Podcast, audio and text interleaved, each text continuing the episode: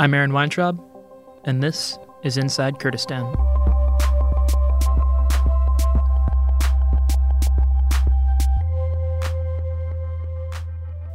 This is the second interview I got from a director at the Duhok International Film Festival.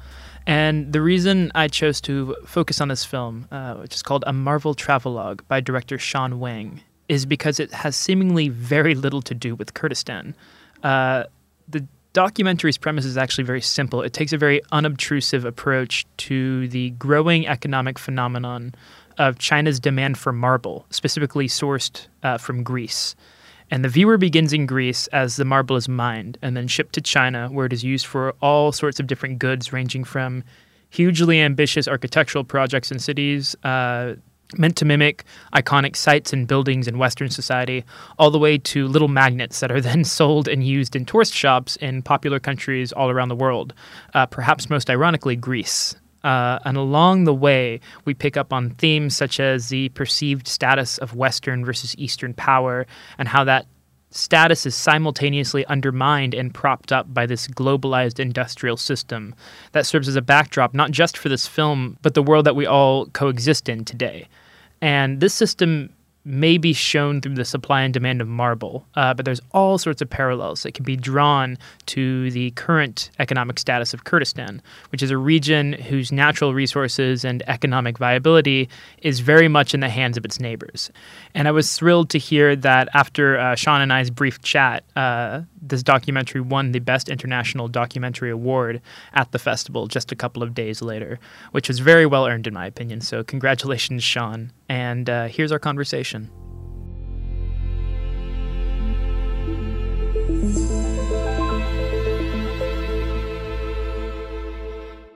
Okay, so I literally just finished your film. Hmm. Uh, I was watching it in the lobby uh, right as you came in. Oh. The credits were rolling. Oh, oh, Yeah, oh, nice. yeah, so perfect timing. Um, I wanted to, so I guess my opening question is um, uh, why are you here?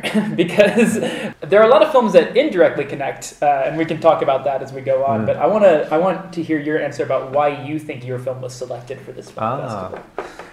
Uh, the process of being selected is quite surprising Mm. because when I'm for informed through email by my sales agent, who mainly submit for uh, uh, to this festival of my film, uh, I was pretty surprised first that I, because I've never been to, to be honest, never been to the Middle East. Mhm. I only been to Turkey, and uh, uh, I was really surprised there's still uh, international film festival in Iraq being organized because I'm so I was so ignorant about the situation in Mm. South Kurdistan.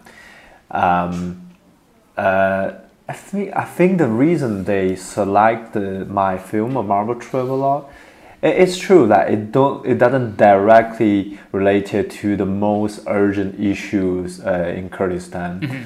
uh, but it's a film uh, panel um, uh, comprehensively describe the geopolitical and cultural relationship between Europe and China. So it's not a film that's not uh, that domestic. Um, it's a film about some big issues that related to everybody. Um, and also, I was in the uh, bazaar, uh, Duhok Bazaar, Mhm. yesterday. Uh, it's not surprised that all most of the things sold there, the, the shoes, uh, phones, Magnets. magnets, uh, the amount all made in China for Right. sure. So, uh, in uh, almost all the countries, especially uh, like Middle East or Africa or Southeast Asia, uh, Chinese made things are everywhere, and so I think this film, which depict how Chinese manufacturing power changed the world, um, related to uh, the people's life here. So I don't know. I'm not the, the programmer, but um, that's my guess. That would be my guess too. Uh, I what I love is the, the use of marble as a storytelling device. You don't have many interviews. I mean, you do, but they're very sparse. They're not. It's not one long monologue all the way through. You let sometimes a shot for thirty or forty seconds just sit there. The camera doesn't move that much, and you can just kind of take in. Yeah. Uh, actually, I'm curious why that was your aesthetic choice for shooting. Is, is that just how you prefer to shoot, or was there something connected with the idea of marble just Yeah. sitting there? Yes, a very, good question. Um, in the during the research stage of uh, of the uh, of the project, uh, I take I took a camera with just an assistant, and during that process, I gradually um, explore, discover the proper way to film this film. Uh, I think the main principle, principles can be concluded into uh, a sentence that we would like to let the whole film in the same breath with marble. And you know, marble is big, it's stone, it doesn't move, it, it don't. Well, it does move. it does move be- because of human beings' uh, activities.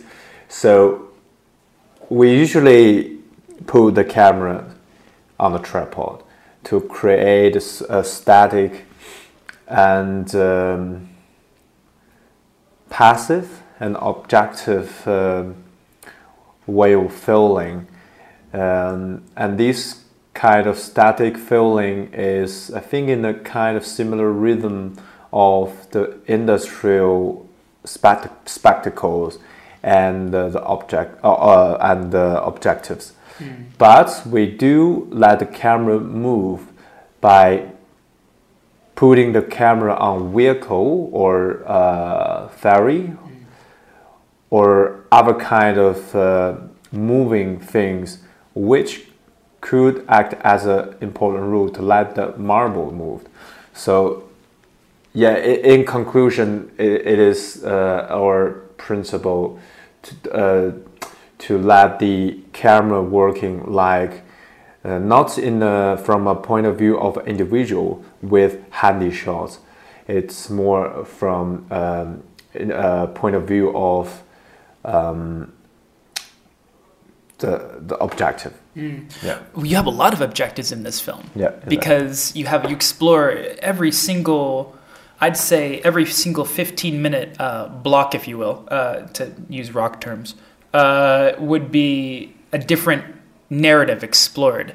So I'll tell you my favorite shot of the film was actually the shot of the girl, the paint, uh, the girl's shirt in the wind blowing, and then it pulls out and it doesn't move at all, and you can just hear uh, the automated machine go, "Thank you, thank you, thank yeah, you," yeah, yeah. as everything's being processed, and then you can see a plane fly west Yeah, yeah. in the very background of the film. Yeah. And so what you're doing is you're basically combining the the the theme of uh, or the the point about child labor being used uh, to process this uh, with the overall sort of industrialization and rapid uh, uh, demand of this product. And then at the very last moment you see the airplane go across the sky. You're, you're taking three different themes and putting it into one shot and the camera doesn't move at all can you tell me how the idea of, of not presenting any dialogue or any movement uh, uh, can allow you to tell a story more effectively uh, and allow you to explore different themes in different ways? Is that a thing that you've had to work at as a filmmaker or? Um, I think another logic of the film is we try to provide a special angle to observe the world, especially the globalization phenomenon, through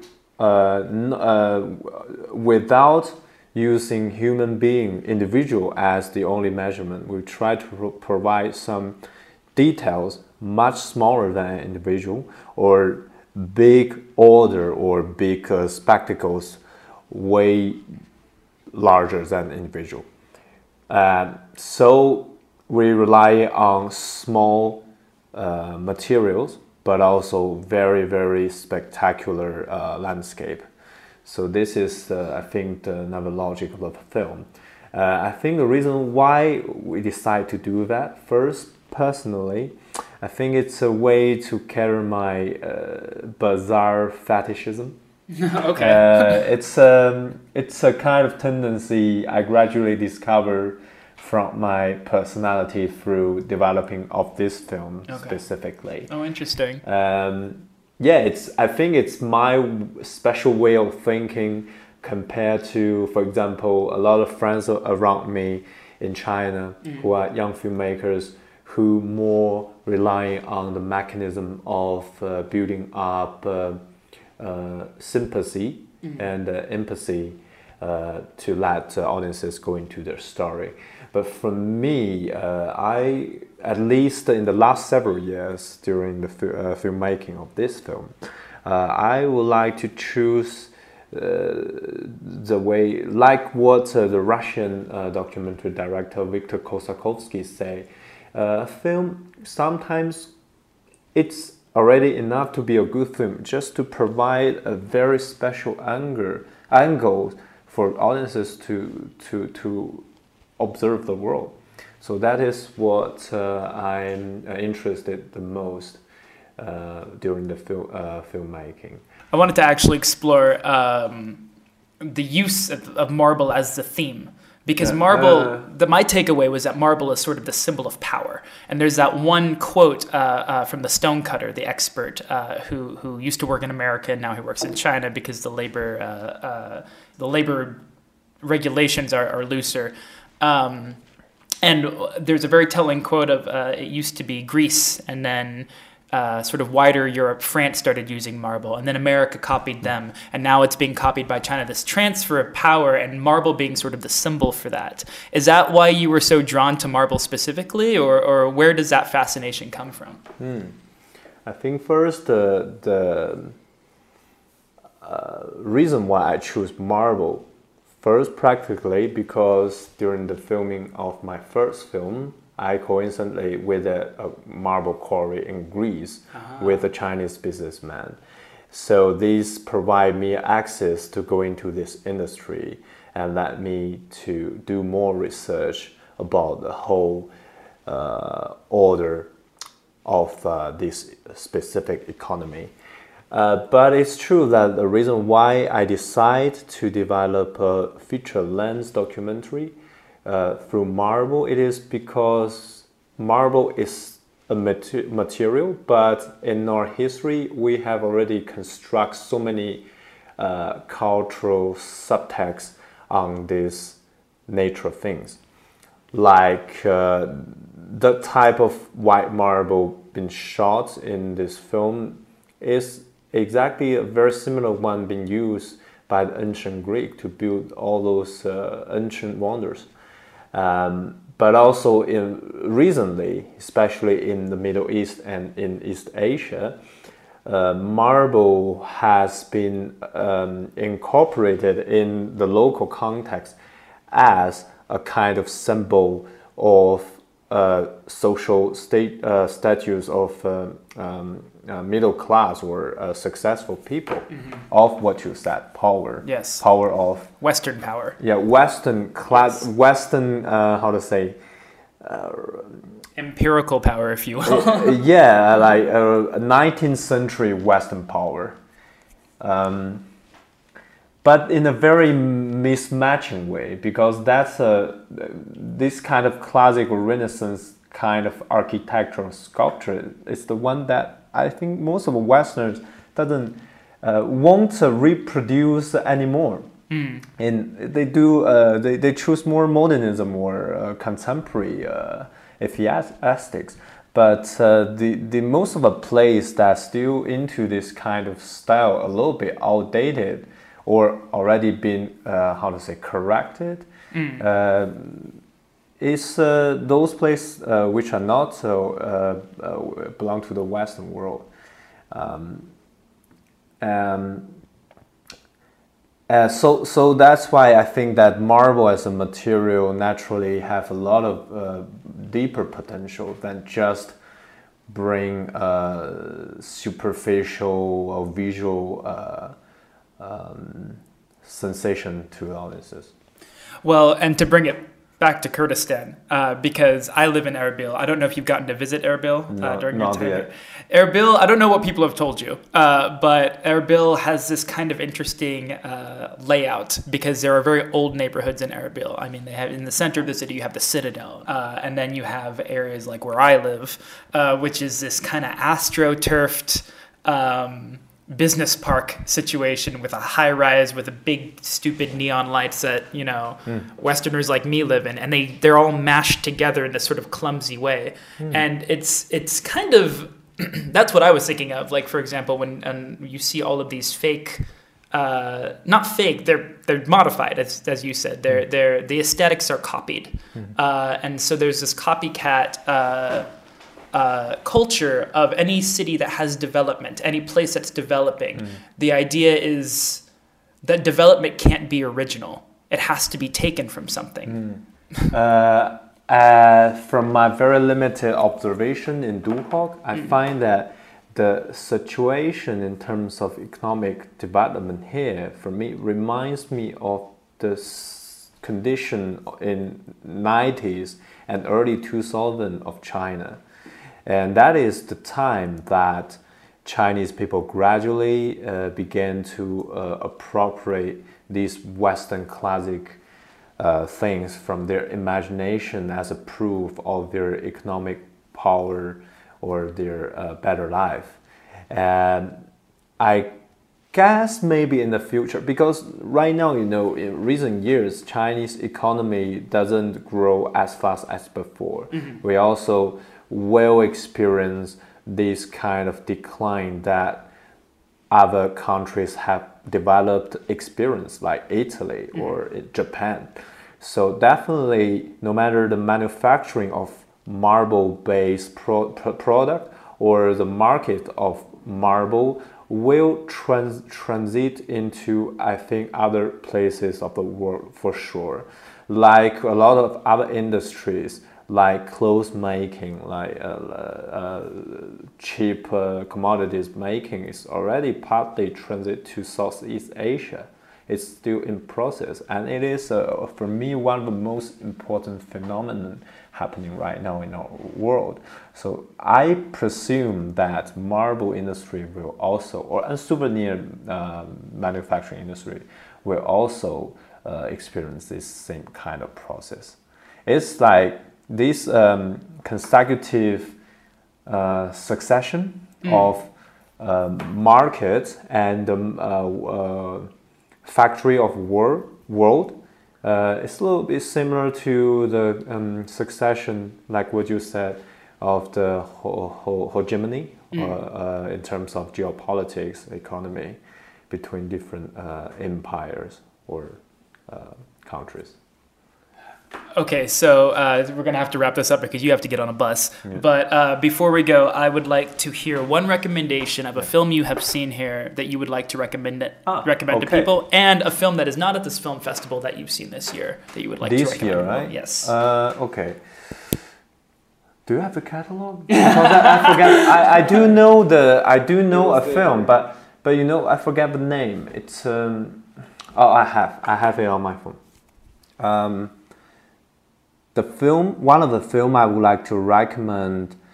Um, that I saw in this uh, film festival is called uh, Rojek. Rojek in its original title, I guess in Kurdish, and uh, the English name is One Day. Uh, it's a film that's world premiere in Visions du Réel in Switzerland. It's uh, one of my favorite documentary film festival in the world. It's a film about the uh, uh, interviews uh, of former ISIS members, combined with cinematic landscapes and spec- spectacles the director and cinematographer captured uh, in Kurdistan. Long shots with a still camera. Uh, long shot, but uh, with a slow movement. But, Okay. but actually, it's a kind of film I feel that the mentality behind the camera is resonate with mine. So, Right. so I'm pretty selfish Got to it, got it, recommend got this one. No, no, Yeah, it makes and- sense. And another film I thought this year that I can recommend is another documentary by uh, the Ukrainian famous filmmaster uh, Loznich, no, Loznitsa. Uh, it's called the the natural history of destruction. The natural history of Yeah, destruction. the natural history of destruction. It's a Great title. yeah, it's a film. Uh, it's a film use archives uh, during the bombardment by Allies to the German uh, territory, German cities during the Second World War, Uh-huh. and it's been uh, added in a very poetic but also sensational way together with the great sound design. Create a super cognitively th- thrilling um, feeling to the audiences. We didn't even get to talk about your sound editing, but that was also fantastic in the film. But uh, thank you. but Sean Wang, thank you so much. You have a bus to catch. Uh, Yeah, yeah, I appreciate thank your you. time. Uh, yeah, sorry for the very short. No, no, it's okay. time.